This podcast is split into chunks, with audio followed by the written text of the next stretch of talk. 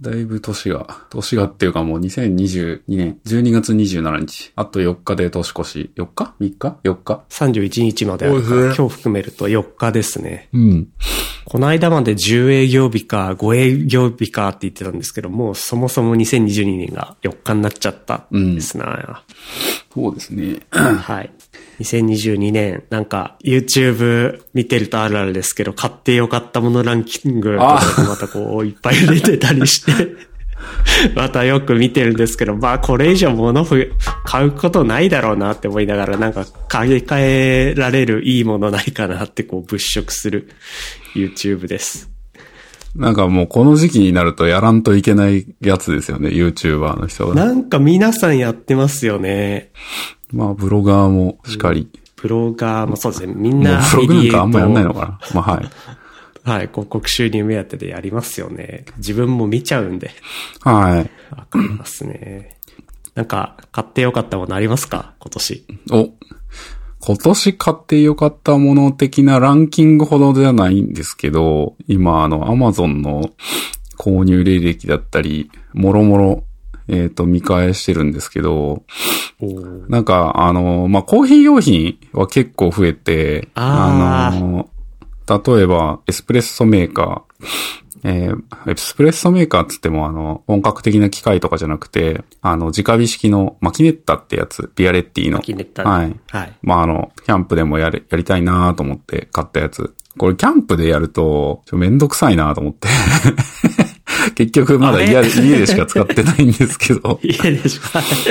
まあ、あの、マキネッタと、えー、なんかこう、ミキサー、ちっちゃいミキサー、ミルク泡立て器、えー、とか買って、結構カフェラテ、お家で作るようになって、あの、綺麗な、なんて言うんだろう、ラテを作るというか、ラテアートを作るには、はい、あの、はい、ちょっとね、フォームミルクというか、やっぱり、あの、空気を入れるじゃないですか、ミルクに。えっ、ー、と、その、泡立て器で、きめの細かい、そうそうそうそう。泡を作る。空気、空気の粒がちっちゃいものを作る、ね、そうですね。で、まあ本当に上手い人だったり、慣れてるバリスタの人とかだったらできると思うんですけど、はい、ちょっとやっぱり泡立て器だと難しくて、あのー、ということは、それ普通の泡立て器なんですか？ちっちゃい、その、ちっちゃい。泡、泡立て器の中でもなんか、その泡立てる部分が小さいやつがあるんで、うんうんうんえっ、ー、と、まあ、エスプレッソを普通に作るときだと、スチームでやるじゃないですか。スチームそうですね。スチームで蒸気をプシューもうね。そう。それが、今ちょっとやっぱり欲しいなって今思っている。ああ。なんでエスプレッソメーカー欲しいなって思ってるっていう、あの、マシンのやつ。次は全自動のデロンギとかの。いやー、全自動は全自動でまためんどくさそう。全自動のメンテナンスのめんどくささとか、あありますよね。あとはその。でも先日見た YouTube ではなんかそこのミルクとかを自動洗浄する機能付きみたいなお高いのとかも紹介されてた気がしますね。すごい。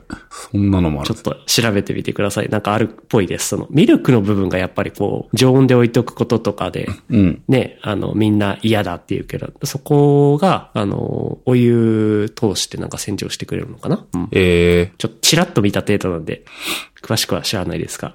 あと、あれですね。えっ、ー、と、コーヒーミルも買ったので、えっ、ー、と。あ、お揃いの。お揃いでしたね。お揃いで。はい。えっと、まさか、あの、はい、よかったよっていう話をしてるそばでポチってるとは思いませんでしたが。これは、ね、えっ、と、何買ったんでしたっけ？あ、だからナイスカット G、カリタの、はい、えっ、ー、と、ね、のアマゾンの限定カラーの、アマゾンなのかな？まあ、あの、私緑好きなので、えっ、ー、と、緑色をのか、コーヒーミル。はい。を買いました。ナイスカット G、いいですよね。やっぱ美味しいですね、なんか。いい。やっぱり手引きとか他のもので引いてるのよりかは、うん。うん、均一なのかな？うん。うん、多分。で、まあざっくりとした感想は、えっと、今までのものよりかはこう、ちょっと味の輪郭がすごくはっきりとしたみたいな感じで、豆の、えー、特徴を結構際立たせてくれるというか、まあ、他のものを使ってた時との比較ですけど。そうですね。こんな印象で。うん。よかった。よかったですね。うん。や自分もちょっとコーヒー好きを名乗るならば、なんか紹介したいんですけど、自分もちょっとその今年買ったものとしては、そのコーヒーミルぐらいで、実は他は買ってないんですよね。今年変化が他にないというか。まあコーヒーはコーヒー豆ですよね。どっちかっていうとなんか。豆、豆は結構そうですね。あの、通販いろいろ試してますね。あ、なるほど。えー今年やっぱ引っ越して、ちょっとそうですね、交通的には、あの、うん。うん、不便なところにはなったので、なんだろう、都内とかのなんかこう、おしゃれなところで買ってくるとか、そういうのはない、やりづらくなっちゃったから、やっぱ通販でできるところ。ということでは、通販を片っ端から、あの、お試ししてるって感じで。まあ、ここっていうところはまだ、あの、出会えてないんですけど、うんうん。いろいろそれを楽しむっていうのが今年は良かったです。ああとそういった意味で言うと、車を買われてるんじゃないですか？ああ、そうですね。僕の買ってよかったもので言うと、まあ、大きな買い物を二つしていて、一つはやっぱ車ですね。まあ、中古ですけど。はい。うん。まあ、引っ越しをしたので、うんうんうん。えー、電車が、まあそもそも1時間に4本ぐらい、4本。まあ、通勤時間帯でも5本ぐらいうんうんうん。5本6本かな？一番多いと多分10分に1遍来るだろうけど。でも通常3本か4本ぐらいしか走ってないような路線なので、うんうんえー、1路線しかないですし、車必要な、えーエリアなので、うん。うん。はい。生活の足として中古の安い軽を買いましたが、そうですね。特にカスタマイズも何もしてなくて、とりあえずあの、ドライブ練習して、えー、10年以上型落ちのものなんで、ナビがクソ古いから、あの、道がわからないんで、とりあえずのスマホをマウントできる、えー、スマホをマウントできる、そのなんだ、ガジェット買って、つけて、うんうんうん。はい。いやー、よかったですね。買って。やっぱり まあそうですよね。車ないと。今までは、徒歩1キロ圏内みたいな生活が、はい、これでなんとか広がりました。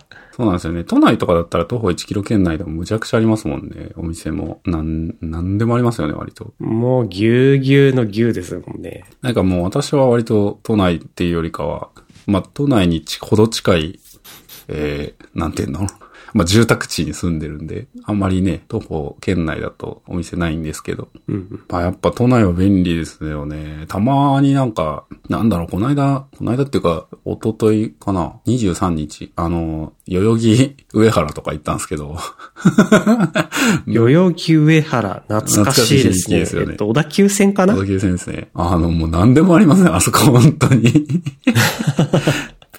なんか、まあ、普通にチェーン店もあれば。駅ビルっていう感じじゃなくて、その駅周辺におしゃれな店がいっぱいそうですね。ひしめいてるみたいなところですよね。まあ、駅の中もなんか、食事する、なんか、チェーン店とかだったら10店舗、はい10店舗、15店舗ぐらいありましたし、ああ。外出ればもう、こだともう小田急線が上を走ってるから下とかに結構あるのかな、線路の下。そうそうそうそうそう。そうです。外出れば居酒屋もあったり、フグ料理もあったり。いやー、いいですな、あそこは。いいエリアですよね。うん一度家賃見たことあるんですけども、すごいお値段で、そうですよね。とてもとても、あのー賃貸は無理だなっていうエリアでしたね。うん、買うのも無理ですね。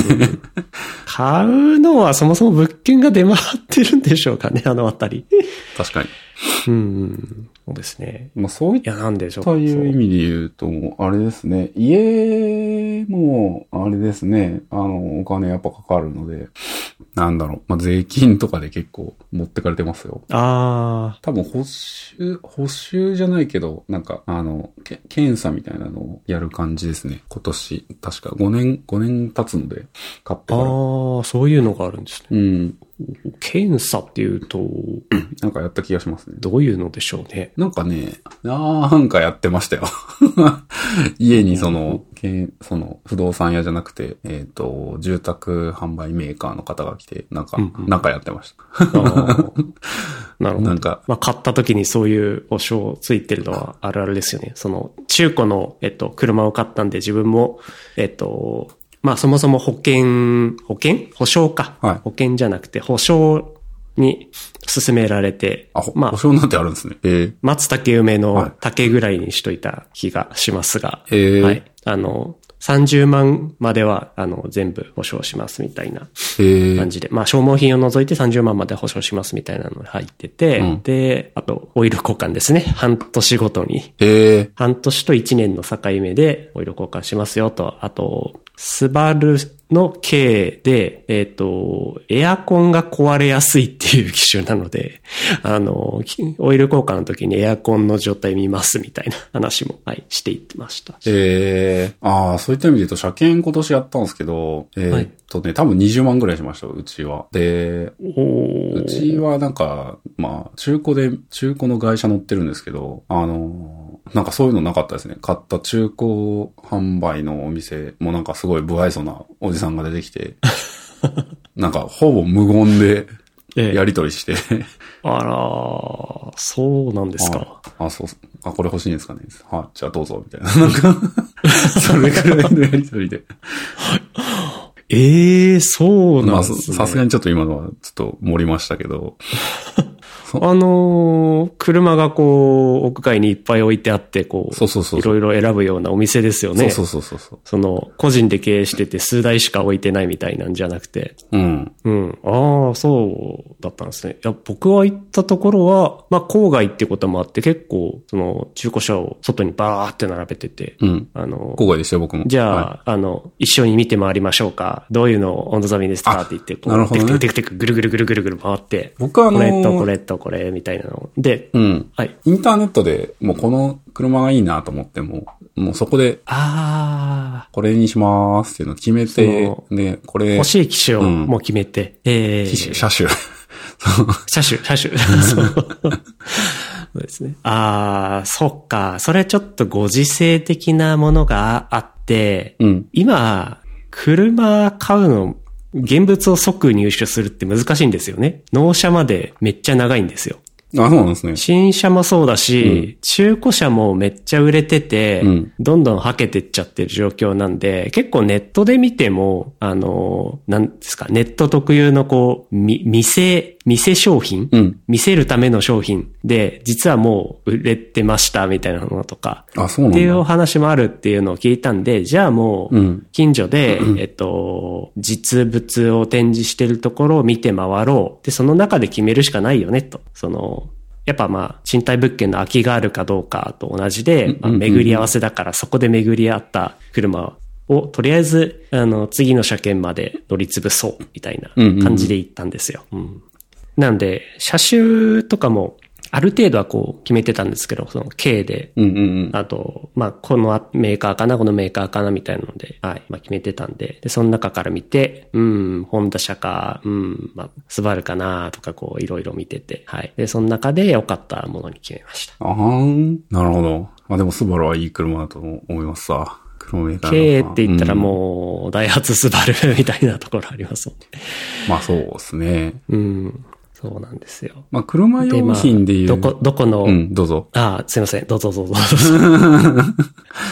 あ、じゃあ、えっと、車用品で言うと、あの、その、今年は、あれですね、そのスマホスタンドを、あの、シールでダッシュボードにペタって貼るのを昔使ってたんですけど、あれですね、必死に車を改造して、あの、ハンドル、ハンドルというか、ハンドルの、えー後ろ側に、えー直接ビスで、えースマートフォンホルダーを固定する、その、器具を、器具を買ったというか、えーこれ多分今年買った中で一番良かったものですね。えっ、と、やっぱりスマートフォンホルダー、車に必須。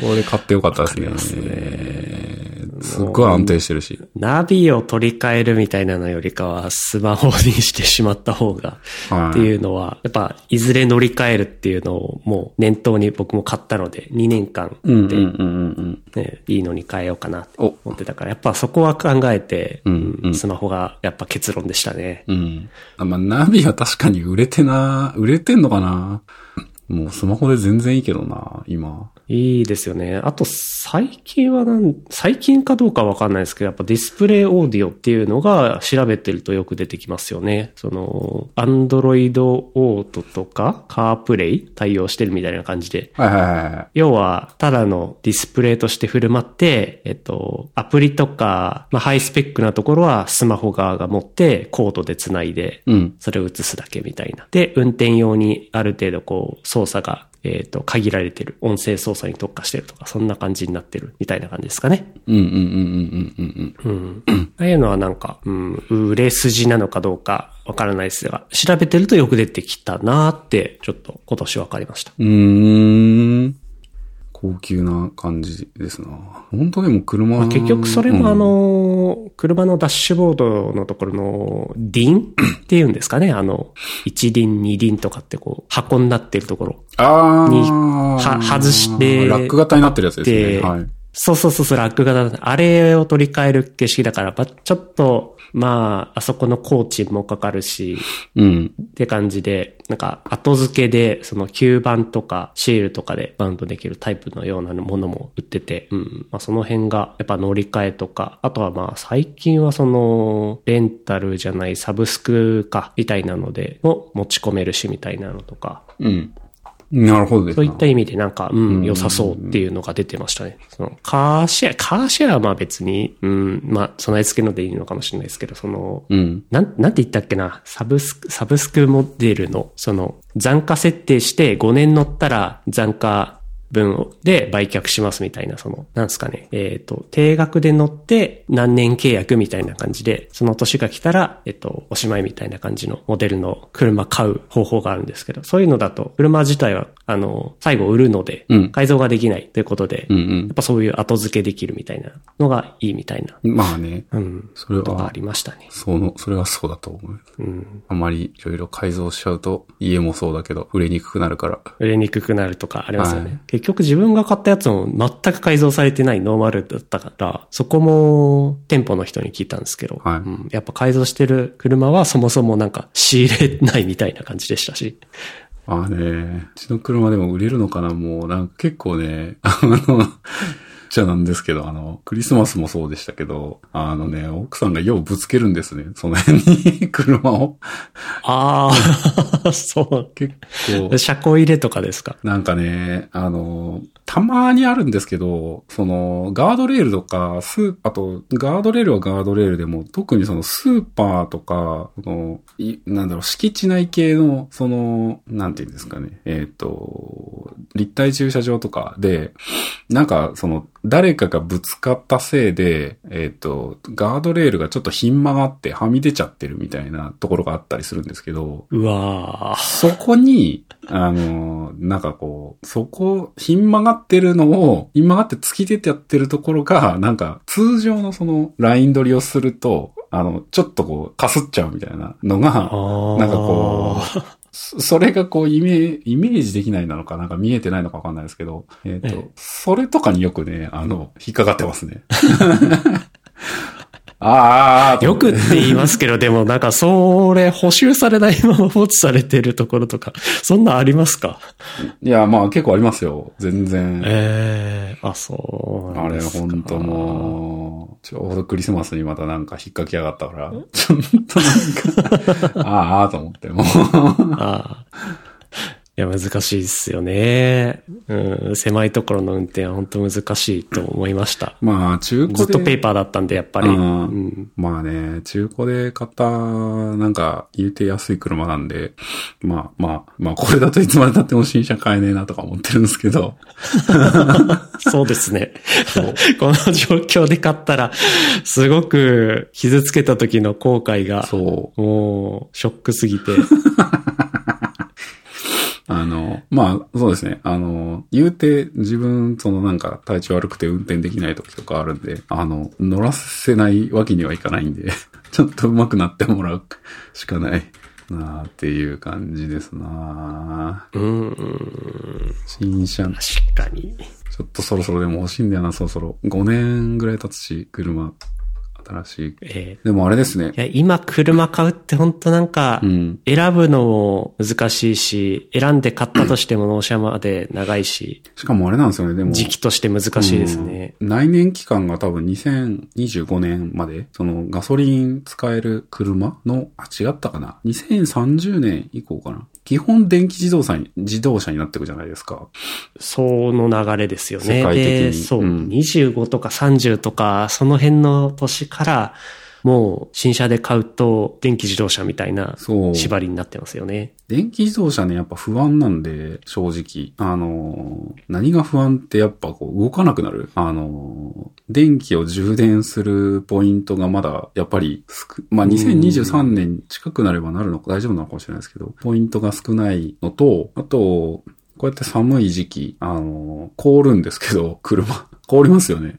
こう、あーうちも屋外だからなんですけど、あのーすごいですね。朝のこの、びちょびちょに濡れてる具合が。ああ、そうですね。多分もう起きた時には、あの、その、一度凍って、あのー霜がついたものとかが多分もう溶けた後だと思うんですけども、びっちょびちょになってて、あまたフロントガラス拭いてから出ないとっていうのが。乗るたびに、はい、起こってますね。それこそなんか朝送り迎えするんで、あの、はい。もう凍っちゃって、その、まだ溶けてない時間とかなんで。おー、そんな早い時間だと、そもう窓ガラスが凍っちゃって、ちょっと拭いても取れないみたいな氷が。なんでちょっとエンジンでこう、温めるというか、もうやってるんですけど。てか雪国エンの人なんかジンだから温うんめられるけど、そう。電気だと。電温まらないですね温まんないじゃないですか。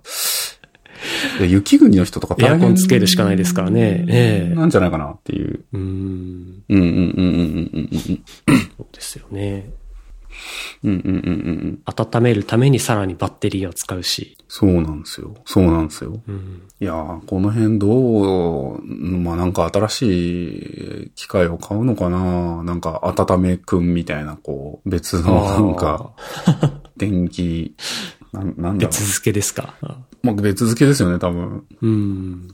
イギリスとかだって、雪降るでしょ？あそこはそんなに湿度高くないからいいのかな？湿度高くなかったっけ？島国だから湿度高そうだけど。うーん。うんヨーロッパ的には、ヨーロッパの方がでも全体的に日本より緯度は高いので、雪とかは特に困りそうですよね。そうですよね。電気自動車とか、そんなイメージが大変でしょうと思って。今年見てたニュースだとその辺だから、うん。トヨタが推してた水素あ、エンジンに関して水素の燃料化の効率が上がるえみたいなのを川崎重工だったかないや、ちょっと覚えてないんですけど、その日本の、えっと、会社で、えっと、研究が進んで、そんなのができたから、なんかヨーロッパの電気化を進めたっていたメーカーも、ちょっと電気以外のあの選択肢もあるんじゃないかっていうのが、うん。えー話されてるっていうのが今年ちょっと見かけたニュースでもありましたね。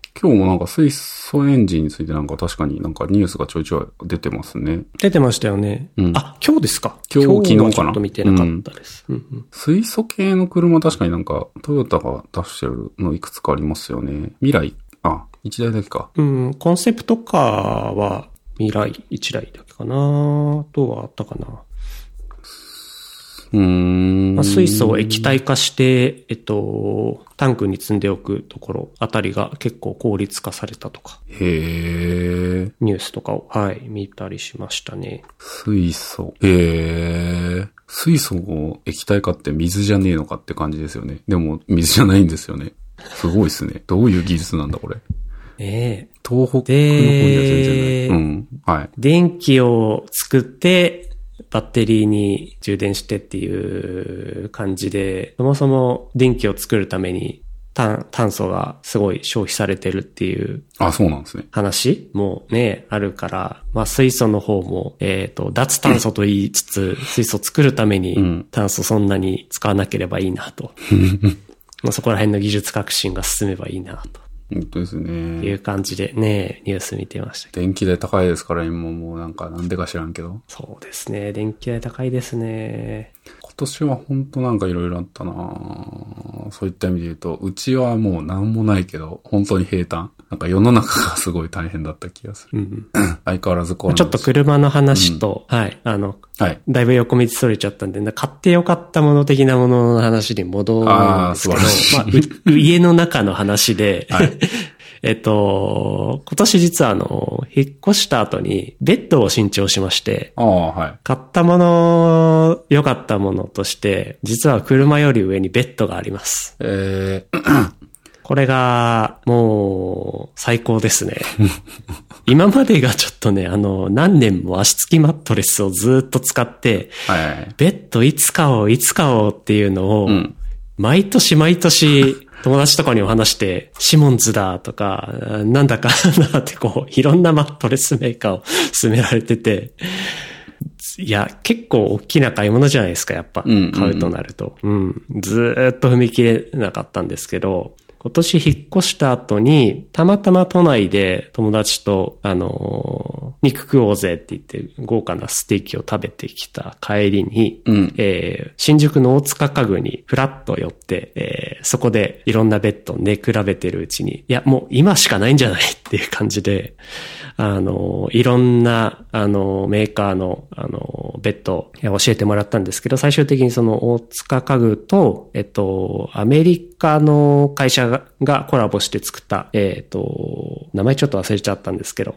ベッドに、はい、変えまして、いうんうんうん。や、そっからもう、寝るのが最高です。それは良かったです。快、快適な睡眠って、やっぱ二つあって、うん姿勢とうん温度。うんこれ、りょ両方とも良くないとダメですよ、みたいなのを、あの、教えてもらったのが今年の発見で。で、寝姿勢のために、あよ要するにその、最初はもうマットレスだけを買うつもりで行ってたんですよ。うん。だけど、マットレスだけだ、だと寝姿勢を、あのいい感じにできるかっていうとダメで、やっぱり枕も合わせなきゃいけない。その、マットレスの柔らかさとか、そういうのが、まあ、人によって決まりますよね。うん。で、そこにプラス首の部分の姿勢を支えるために、えっと、自分枕いらない派だったんですけど、タオルを重ねて使ってたから、そこに枕が追加して、うん。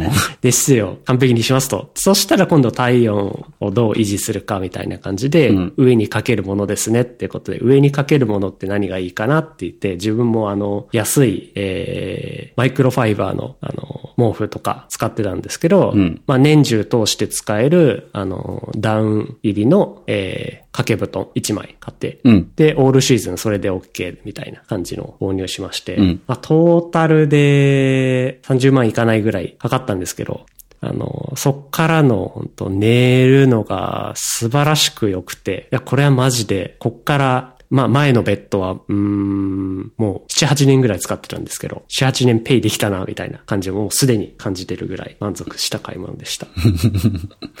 うちも、あれですね、なんか、猫の食感の布団、毛布。初感の布団。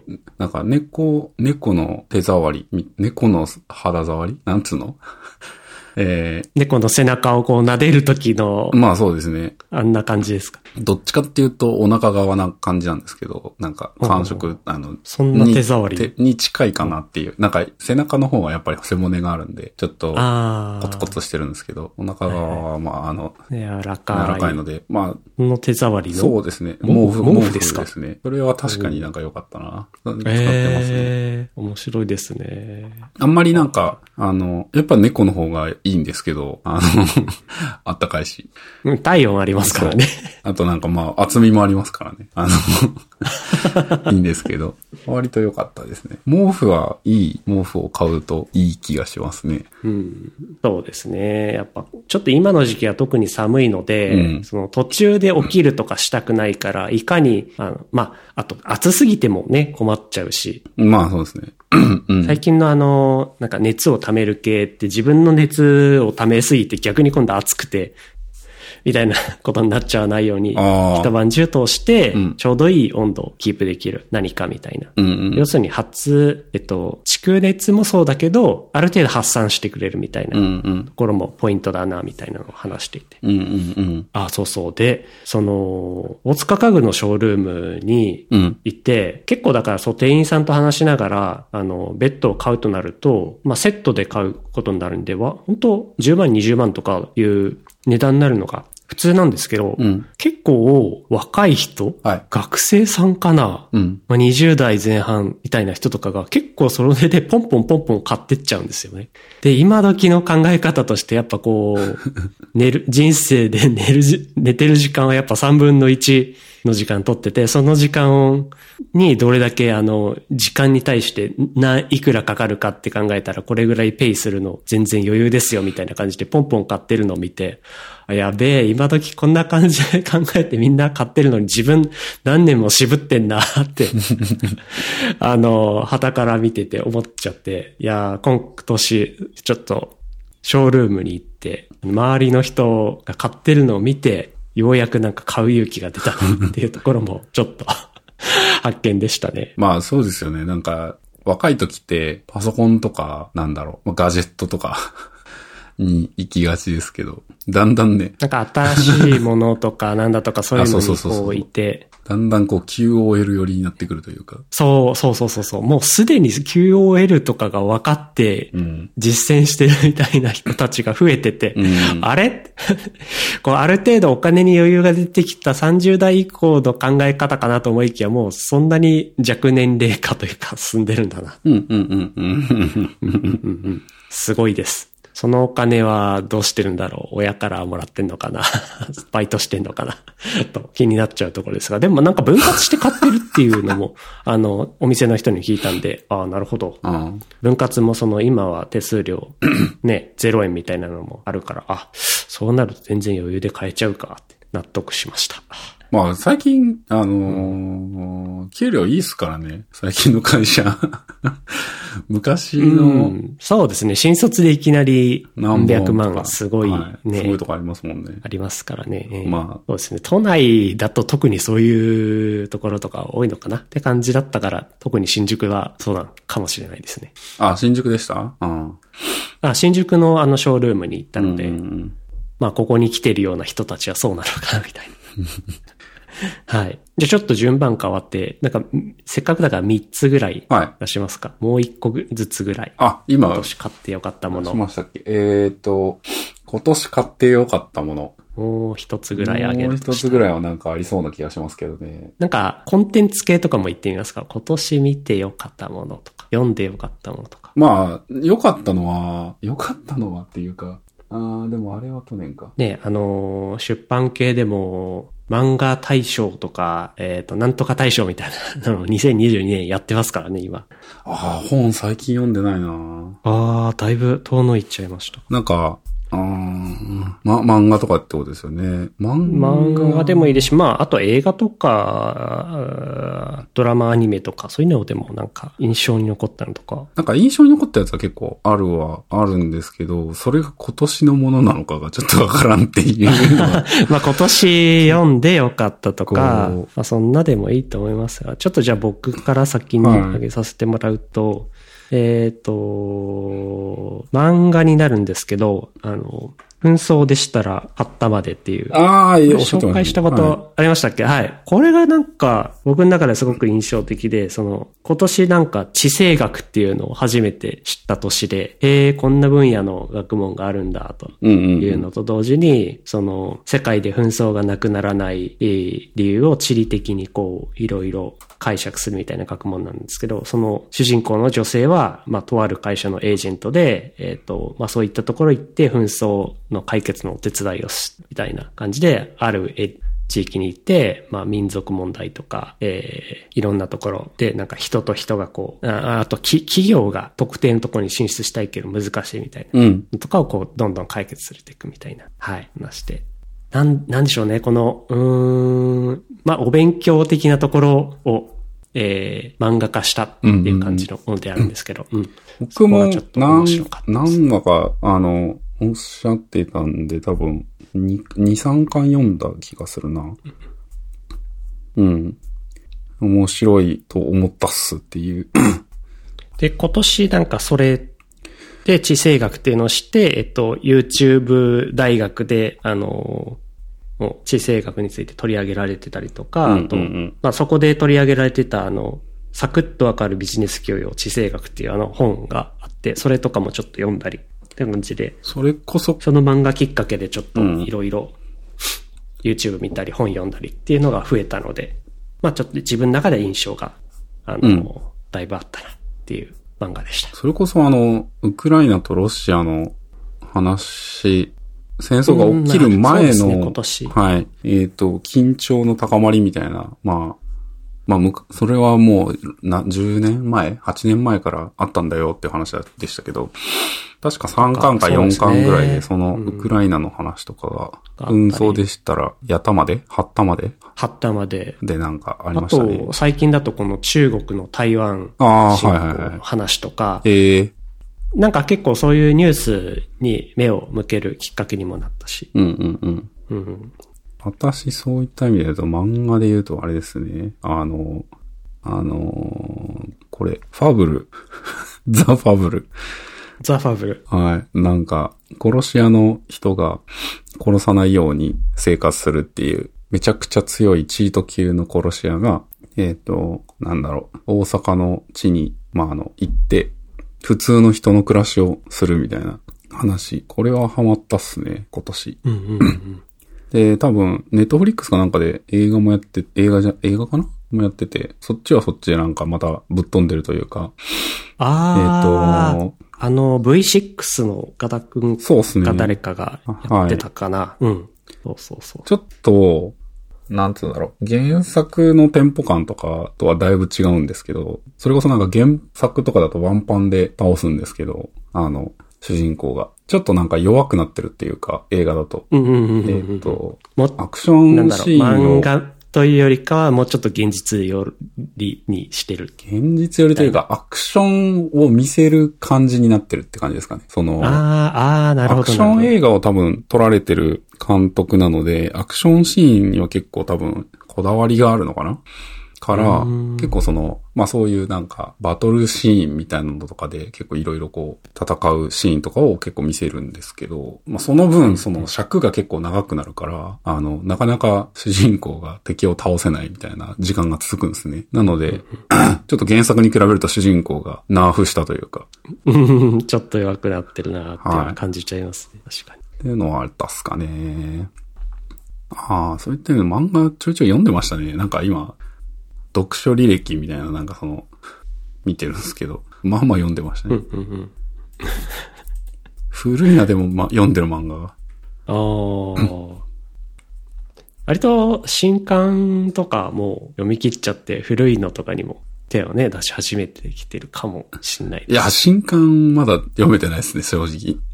おお。新、それは、なんですか？なんかこう、ポリシー的に、こう、ある程度話が進んでからまとめて読もう的な。ああ、まあそうですね。あんまり、古い、古い方がいっぱいね、読めるじゃないですか。考え、あの、話が進んでる続きが気になっちゃうっていう病気にかかっちゃうので、はいあんま新しいの追いすぎちゃうと辛いですよね。そうですね。なんか10巻くらいで終わってくれると嬉しいんだよな。ファブルは長かったからな、ちょっと。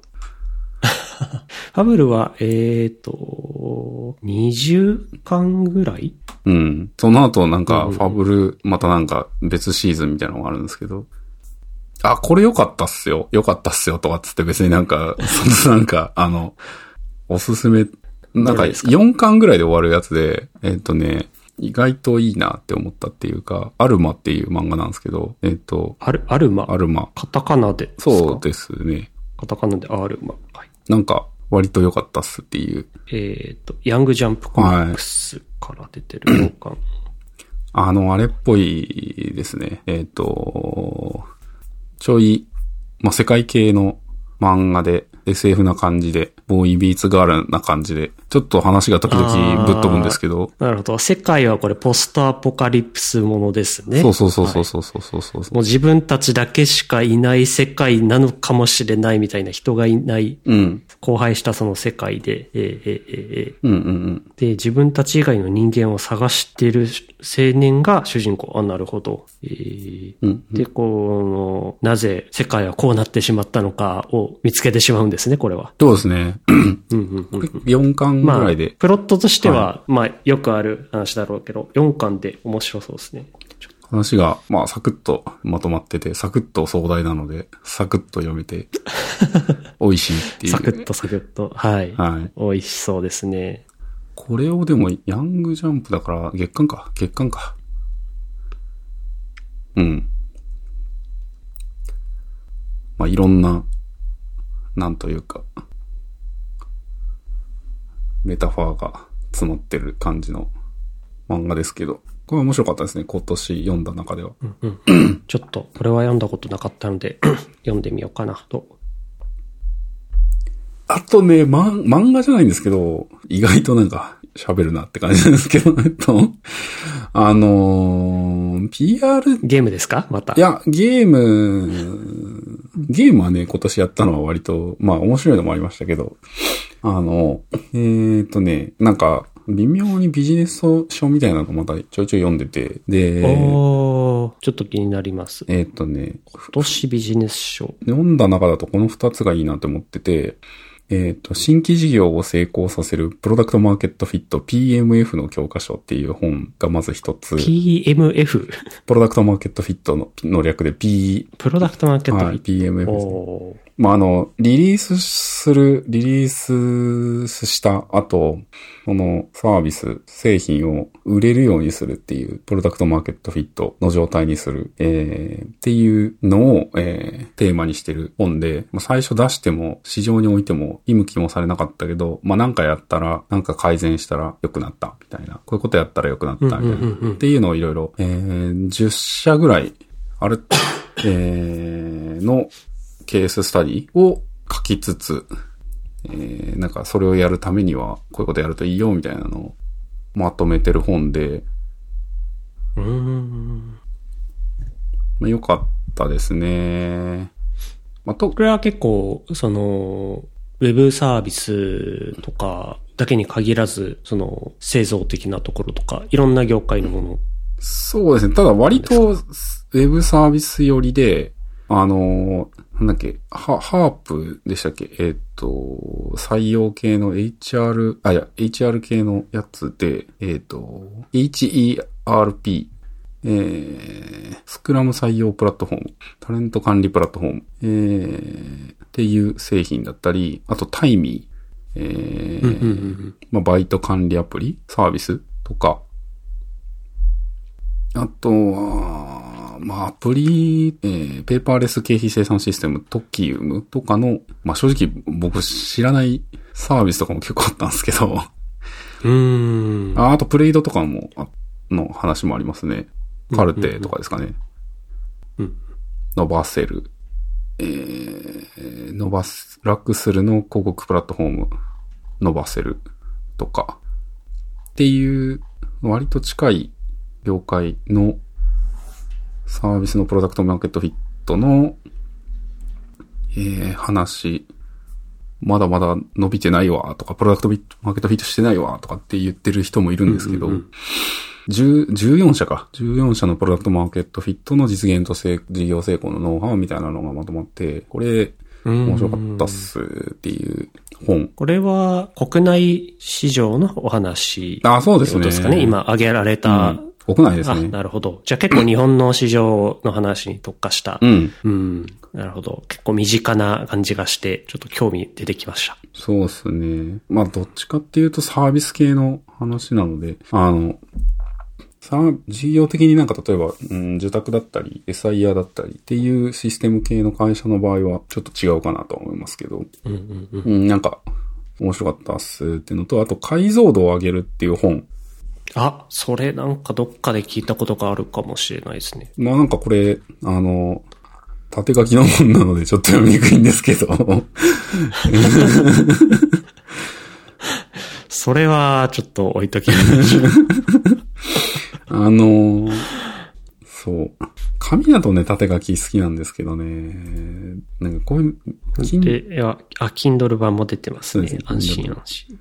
まあなんか話がふわっとしてるなみたいなのとか、こいつ分かってんのかなみたいな状態の時って解像度が低いっていう状態でそれをなんか話が伝わるようにする、話を伝えられるように、なんか自分をこうなんか、えっ、と、ま、ま、学びの解像、解像度じゃないね。まあ解像度を上げるってことなんですけど、まあそのためにやった方がいいこととかをなんかいっぱいまとめてる感じですね。こっちはどっちかっていうと、うーん。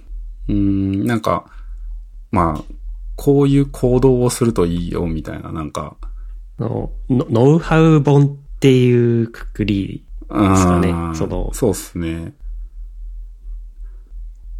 なんか本の中の一部をこうつまみ食いしても使うチップスがあるみたいなタイプか、その、うん体系的に、学問的に体系づけられて頭からお尻までこう読んでみたいなあ。まあ、多分2種類ぐらいあると思うんですけど。まあ、そこで言うと、まあ、その、前者の方で、えー、例えばこのページのこの内容とかをやると、うんうんまあなんか解像度は一個一個上がっていくなっていう、なんかいろんな解像度の上げ方が、を紹介してて、うん。その解像度を、えー、まあなんで、んそれは全部やれたら本当に最高なんですけど、まあ一部分だけでも、やるだけでも価値があるっていうことをいろいろ紹介してくださってる内容で、これはこれで、うん、面白いかなって感じですかね。うんなんか、ふわーって、それこそ解像度が低い、こう、意識で見ると、やってること全部一緒だなっていう感じで、解像度上げるように頑張れよみたいなことがいっぱい書いてあるんですよ、なんかもう。はいはいはい。いや、自分もでもそう、日々、なんか人に、えっと、人からヒアリングして、で、自分の中で解釈して、えっと、開発者の人にこうしてくださいって伝えるうん。ようなことをしてるので、まあ、なんでしょうね。やっぱふわっとした話を具体的にするっていう過程、これをどうしたもんかな、こうまとめ、どうまとめた、伝えたらいいのかな。しかもこのリモートだから、うん。なんでしょう。その、話で、話だともっとふわっと伝えるということが可能じゃないですか。それを、割とリモートの現在は、一旦ドキュメントに起こして、うん。から、あの、フォローとして、こう、話を加える。ミーティングの場で、なんだ、すり合わせとか、うん。読み合わせみたいな回を設けてやる。っていうことが多いので、講義的になるんですよね。このドキュメントを上から読んでいくみたいなのをず1時間ぐらいずーっとこっちが喋ってるみたいな。これ伝わってんのかなー？みたいな不安になることが本当に多いので、まあそうですよね。うん例えばその中でこういうチップスがあったりすると、なんか伝え方として、うん。うん、なんか使えるかな？みたいなのはちょっと、はい、覚え思いましたね、これね。うん。まあ今のケースとかの場合は、割と聞く側が解像度高くしようって思わないと、多分解像度が上がっていかないので、割とこっち側から、この本を解像度低いまま読むっていうことと同じですね。そうっすね。なんかか、うん。そこに関しては結構、こ頑張るしかないっていうか、その、伝える側が、うーん。のかなとはちょっと思いますので、なので、あれですね、なんか、なんか若干 PRD みたいなことをやるっていく感じなんですけど、やっぱり PRD って責任重大というか、なんか自分たちが考えたものが、やっぱなんかそのまま形になって出ていっちゃうので、うんうん。めっちゃやっぱ PRD とかやるってなると、めっちゃ解解像度高く、この業界にとってとか、課題解決にとって、解像度高くないといけないんだなーって、最近思っていて、うん気が重いなーって。これがね、でも、ちょっと最最近気づいたんですけど、うん。あの、PRD 読むのが大変ってポロってこう、ミーティングの場で、あの、これは、えっと、まあ、あとあるプロダクトを作ってて、えっと、そのユーザーになる人、うん。PRD じゃねえや。PDM のことだった。はい。僕が言ってたの。はい。で、何でしょうかはい。ああ、はい。はいえっ、と、なる、とある人に、うんまあ、大変、PRD のが大変ですってこう言われたことがあって、うん、最近自分もこう思ってんですけど、PRD 書いてると、どんどんどんどん詳細化してくな、みたいな、こう。まず骨格を作ることが、骨格を作って、その、えっと、すり合わせ？するのが、まあ、PRD の役割だと思ってんですけど、まあ、割としょ、しょっぱなから結構解像度高く、詳細に書きすぎちゃって、あの、逆にそれを、が、あの、開発者にとっては、まあ、これを実装すればいいんだってなるからいいんですけど、うんユーザーにとっては逆に細かすぎて読むのが大変っていう、あ、なるほど言われてみればそうかもなっていうショックな出来事があって、最近はちょっとここを考えつつも、なんかありますね。P、PRD ですか？PRD がです。PRD は開発者にとっていっぱい書いてあっても OK? ユユーザー？ユーザーって誰ですか？ユーザごめんなさい。ちょっとー、ユーザー話がは、えっと、飛んだのかもしれない。私の中で。うん、うん、うん、うん。えっと、PRD ってその、とある機能を作るための、はいえっと、まあ、青写真ですよね。はいこう、えっと、あなたが欲しいと思っているものは金のものですか銀のものですかこれは銀のものですよねみたいなのをこう、うんどんどんどんどん細分化してって、で、欲しいと思ってるユーザーうん。が銀の斧って言ってるのが、あの、開発者にとっても、あ、わかったわかった。金の斧じゃなくて銀の斧を作るのね。鉄の斧じゃなくて銀の斧ね。みたいな感じでこう、すり合わせていくものじゃないですか。うん。で、まあ、その銀の斧の仕様を結構細かく、こういうユースケースでこう使うんですよね。で、機能としては、えっと、持ち手の部分は、あの、思いっきり振ってもすっぽ抜けないように、えっ、と、ゴム製のベルトを巻いてみたいな感じでこう細かく書いていくんですけど、うんそれがなんかちょっと、あの、ユーザーにとっては雑音になるのか、なんか読んでると結構しんどくて、なんか、いざ実装して作ってもらったので、使ってみたら、実はこういうケースがあって、みたいなのが後から後から出てきて、うん、なるほど。確かに、あの、BRD 使用書ではあるので、うん。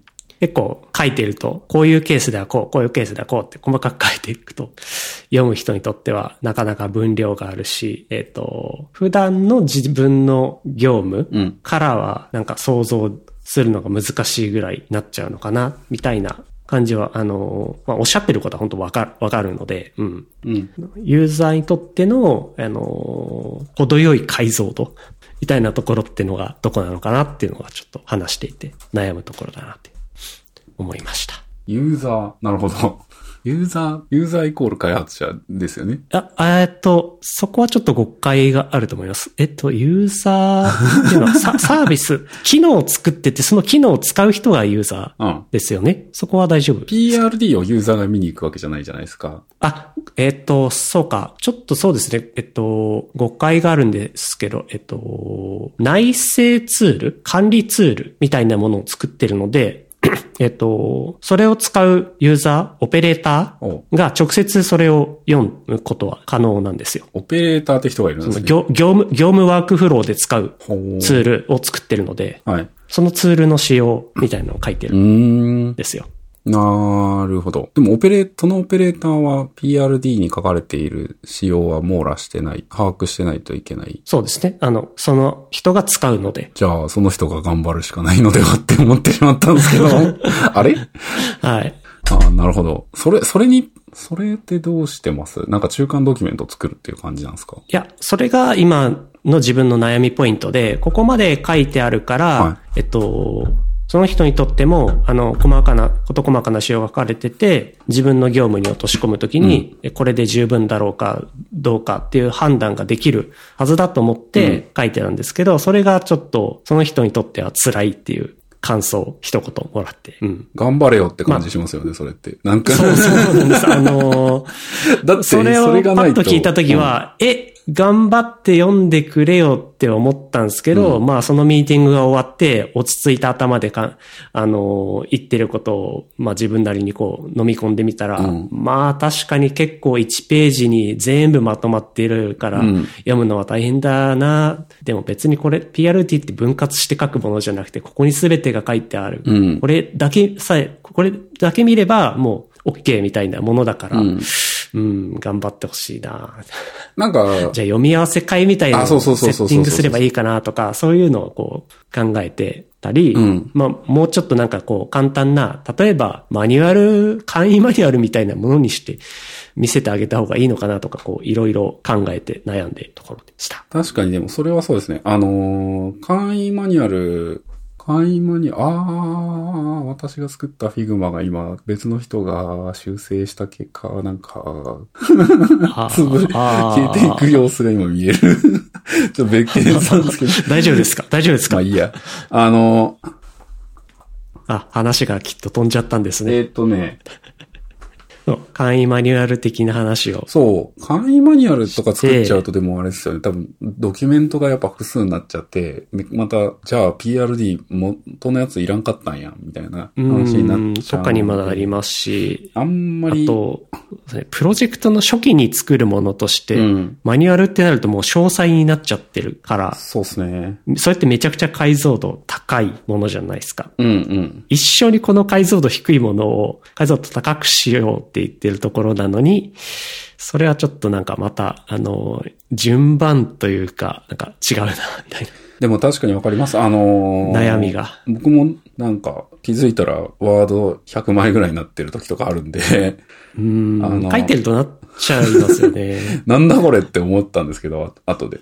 あの、そうですね。書いてるとなっちゃいますね。確かにこれ、そこはね、わかる、わかります。なんか、あの、僕、僕よりもすごい全然、なんか300ページぐらいになってる人とかもいたんで、あの、いやー、すごいなーと思って。そう。PRD っていう一番開発の初期に、こう、すり合わせのために作るものでさえそうなのに、そこから基本設計とか詳細設計とかやったら、そのドキュメントの量ってどれだけになるんだよってぐらいそうで。すね。それこそなんか、 Notion でやってるチームとかは、 Notion が PRD 代わりというか、まあ、PRD っていう体をなしてないですけど、まあ、あの、うんうんうん。 Notion とかってやっぱり行間が広かったりするじゃないですか。なんで、まあ、ページ数増えるんですよ、ね。結構余白がそうですね。スクロールバーちっちゃみたいな。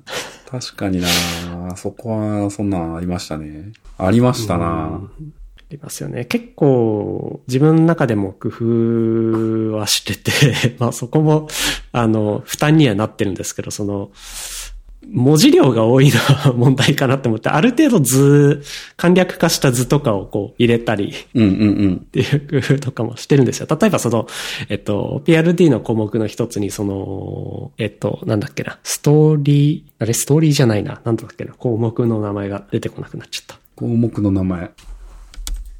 えーっと、まあ、ちょっとユーザーストーリーみたいなのをこう書くところがあるんですよ。はいはいはいはい。えっと、まあ、それが、えっと、ユーザーが実際に使うときの、うんなんだろう、うーん、簡単な手順書というか。なんか、ジャーニーとかって呼んでますね、僕。そこ、多分。ああ、もっともっとそうですね。あの、ユーザー視点での使う点といっては、そう、そうそう、そういうワードも近いです。うんうんうん。みたいなのを書くところなんですけど、そこに、なんだろう、うーん、例えば、そうですね、なんとか作成画面を開きま、あ、作成画面を開きます。えっと、な、データとしてこれとこれとこれを準備しておきます。うん。で、入力します。うんで、えっと、エラーだったらこうしますとかっていうのをこう書いていくと、事細かにこの、なんでしょう、えっと、なんて言うんでしたっけ？あの、はい、いいえとかっていうフロフローズかな？はい、いいえ、フローチャート？フローチャートみたいな感じになっていっちゃうから、うんちょっとそれをもっと簡略化しして。そのフローチャートの廃、廃版、そのエラーケースみたいなエッジケースがない、ハッピーケースのみのうんものだけをパッてこうサマリーで書いて、で、自分が考えてる詳細はこの、えっ、と、ゆこの UI をひ開くと、あの、展開されるので、詳細はこちらで見てくださいみたいな。あー、なるほどね。あ、結構でも、で詳細なところ、詳細な仕様を書かれてる感じ。とかそう、うんうんあの、行き着いた先がそれぐらい細かくなっちゃってるんで、まあしんどいかなって思って、そういう簡略版と確かに。二つ書いてみたいなとかあ、なんかそんなところまで陥っちゃったんですよ。ああ、でも確かにそうか。文章で詳細まで定義されてると、あれなのかなわかりにくい読むの結構しんどいですよねうんなんか詳細なところは僕、 Figma で書いてて、ワイヤーフレームで貸してますね。あの、うんうんうん。ジャーニー書いてるときは割とこう、なんて言うんだろう。仮説？この、こういう種類の、こういうことを考えてるユーザーさんは、きっとこういうことをするから。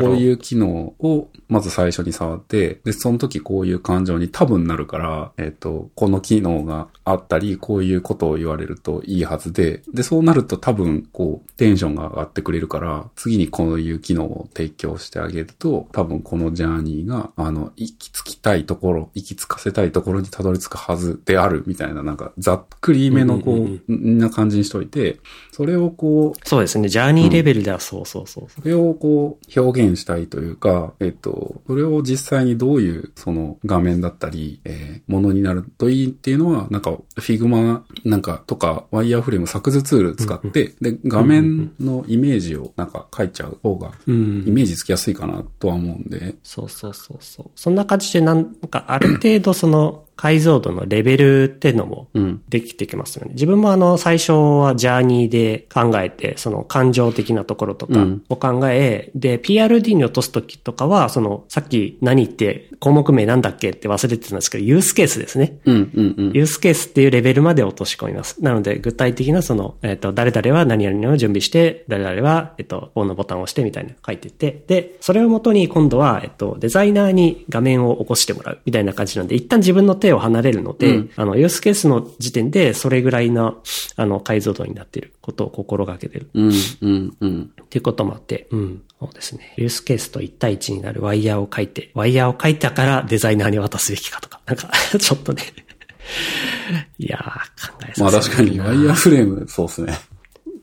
うんワイヤーフレーム。まあ、あるある話だと思うんですけど、ワイヤーまで書いてしまうと、なんかワイヤーをちょっと装飾しただけで終わっちゃうっていうデザイナーさんも中には、まあ、あんま大きい声では言えないんですけど、うん、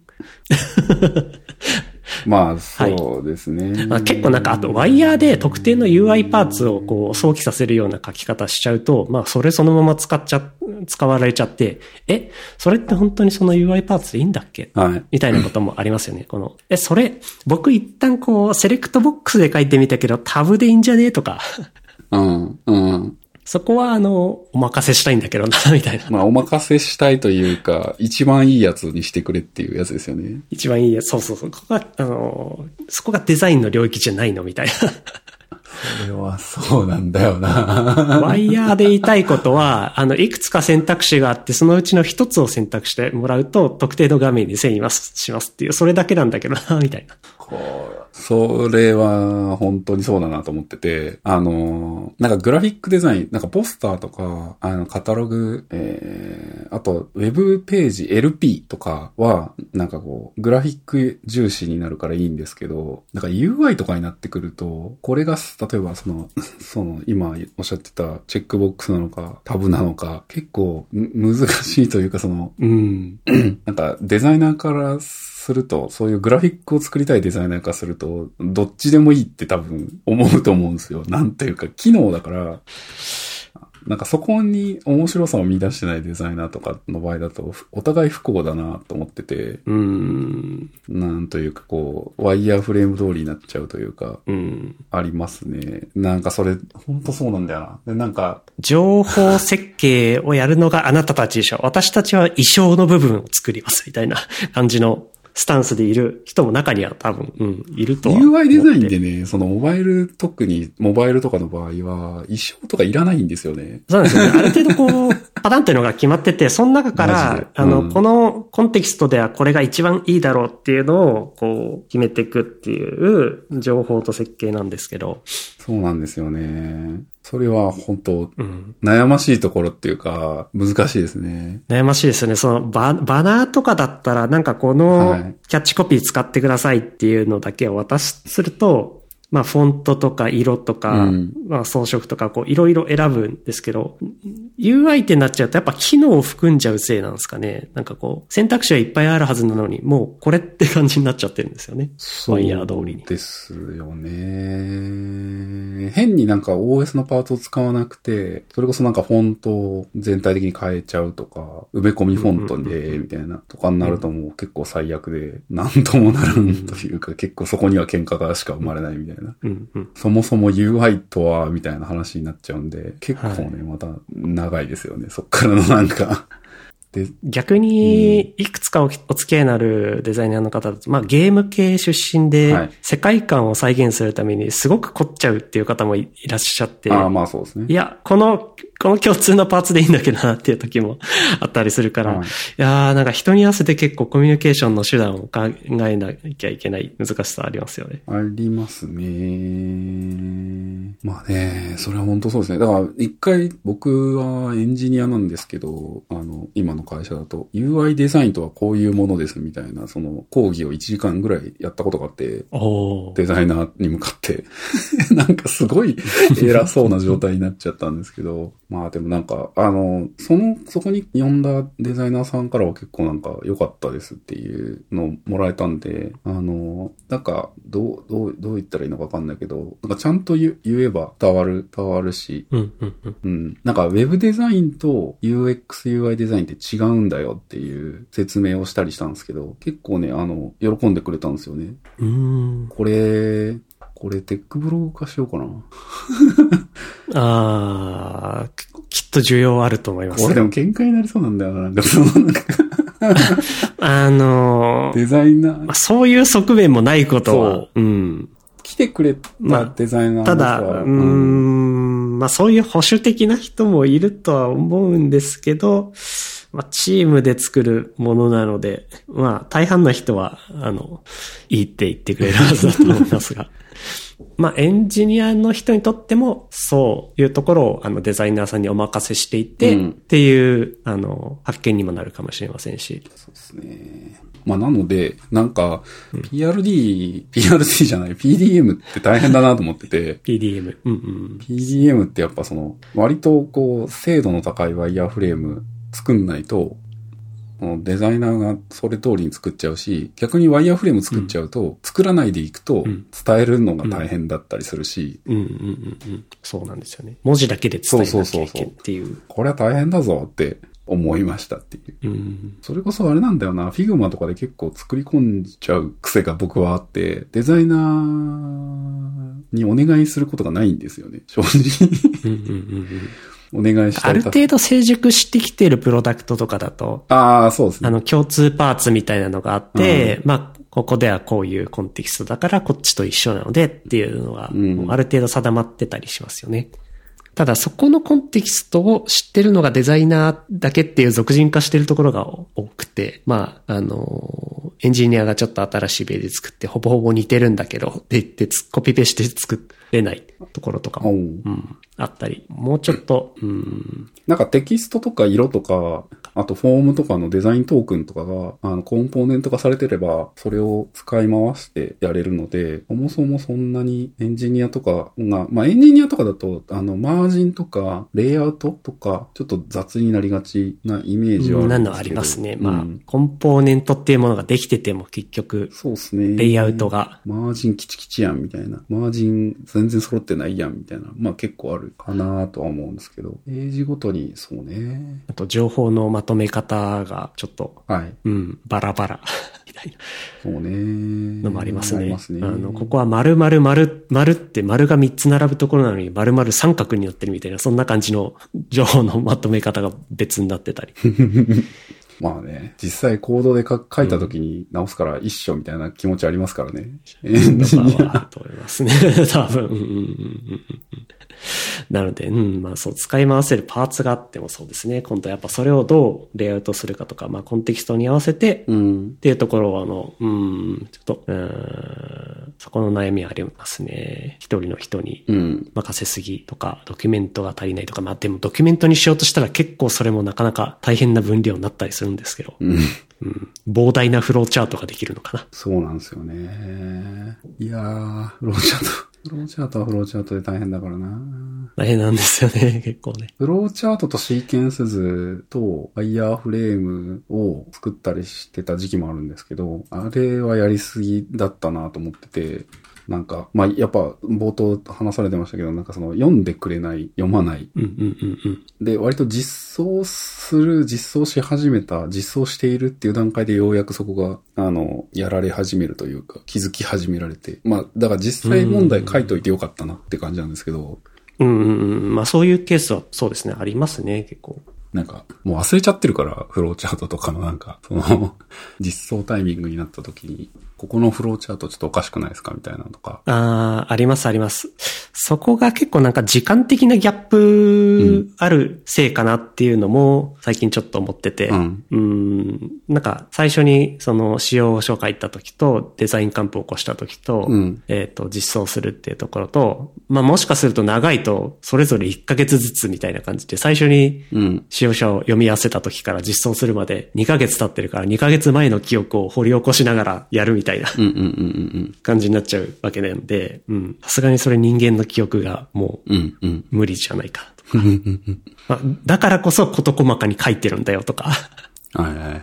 うん。っていう悩みもまたあるな。まあね、なんか、まあ、今、リモートで、やっぱり、話す時間が相対的にやっぱ少ないですもんね。同僚だったり。チームだったりとそうですね。ミーティングは多いんですけどね、頻度はミー。ティングはね、多いんですけどね。うん。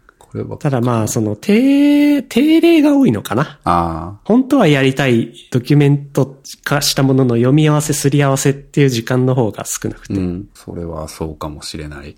かもしれない。うんなどと、急に、などと、はい。急に真面目な。あれ、なんか、うん、解像度の話からこんなに飛躍するとはちょっと思わなかったんですが、ええ、やっぱそんな感じですね。もはやエンジニアのポッドキャストとは思えない感じのなんか、普通になんか企画とか PM のポッドキャスト化してきたな。まあやってることそうだもんね。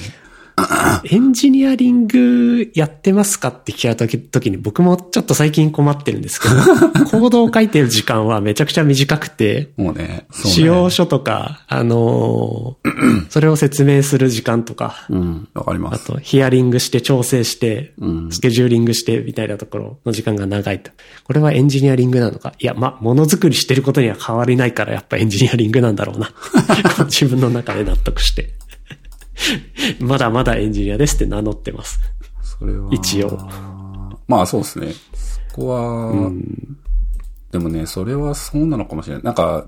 プログラムというか、その、キクエリ書いて、その、データ集めてくるとか、えっ、と、まあ、それで、まあ、コードを多少書くとか、あとログを仕込むとか、うんうんえーサービスに、ログで抽出してみて、みたいなのをやったりうんうんするぐらいなんですけど、まあでもそれ PDCA っていうサイクルを回すためには必須のど部分で。っちかって言ってやってるコード書いてるのそれぐらいで、機能開発は他の方にお任せしているというか、うん。そうなんですよね。そうなってくるんだなって思いました。なんかこう、ビ 企画とかビジネスというかやってると。ね、なんか、僕なんかよ、生意気になんかデザイナー兼エンジニアみたいなことを言ってて、で、まあ一応その、昔のウェブデザイナーみたいなことやってたから、あの、ああ、コードも書いて、自分も。デザイナー、デザインも書いやってみたいなやってたから。これはね、あの、自分たちが、あの、社会人になった時が、そうだったんですよね。その、うん。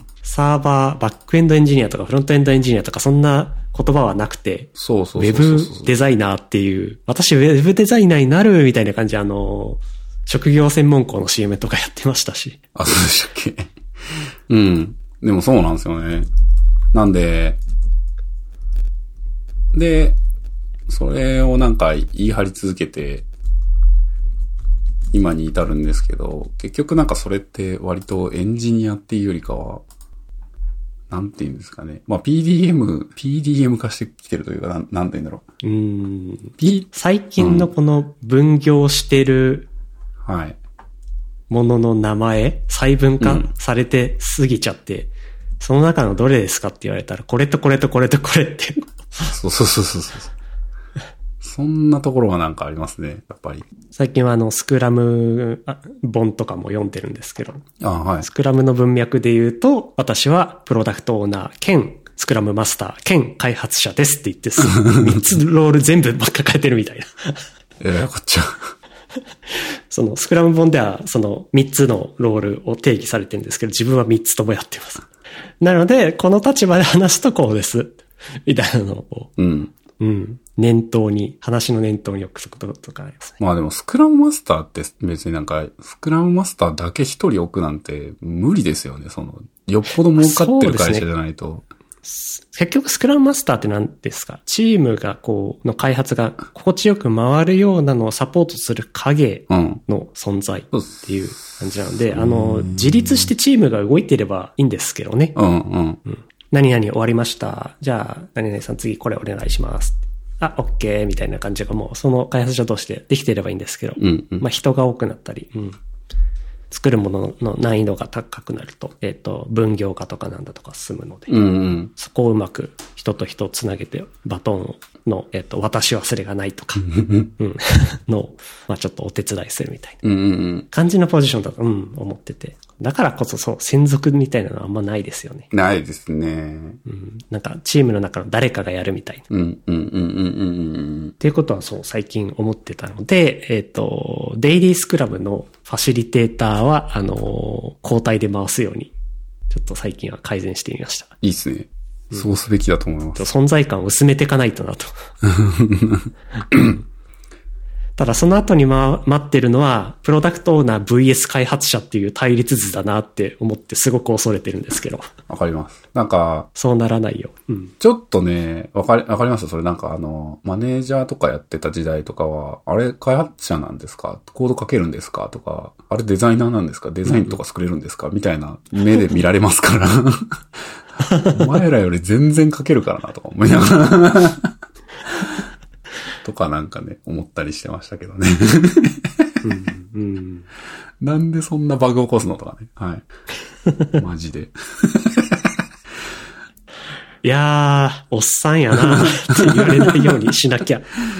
ほんまっすよ。老害って。うんほんまろ、だからマジでほんとそう。大人になるっていうのはだいぶ、この心が、器が広くなることなんやなっていうのを思いましたね。そうですね。器がまだまだちっちゃいなっていう感じですね。まあ感受性を殺せとは言いませんが、そ なんか、一泊置ける人っていう感じですかね。う。うん。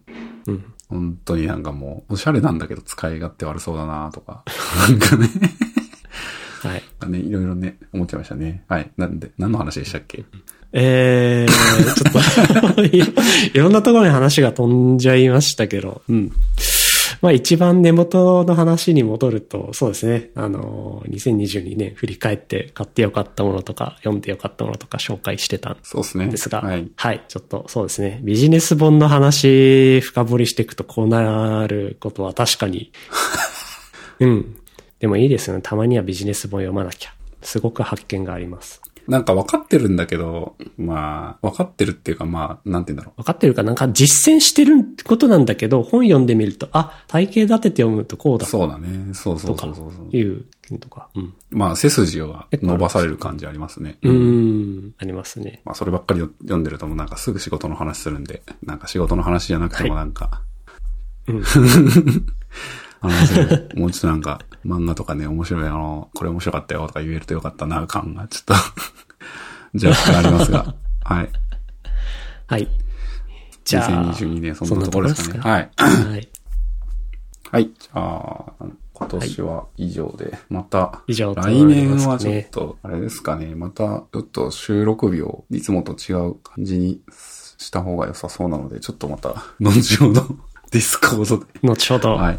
はい相談しましょ承知しました。はいじゃあ最近あのミーティングのさ、お別れの言葉になってるんですけど、良いお年う。を。ああ、いよいよ年を、先に言われました。はい。ありがとうございました。ありがとうございました。アサリ FM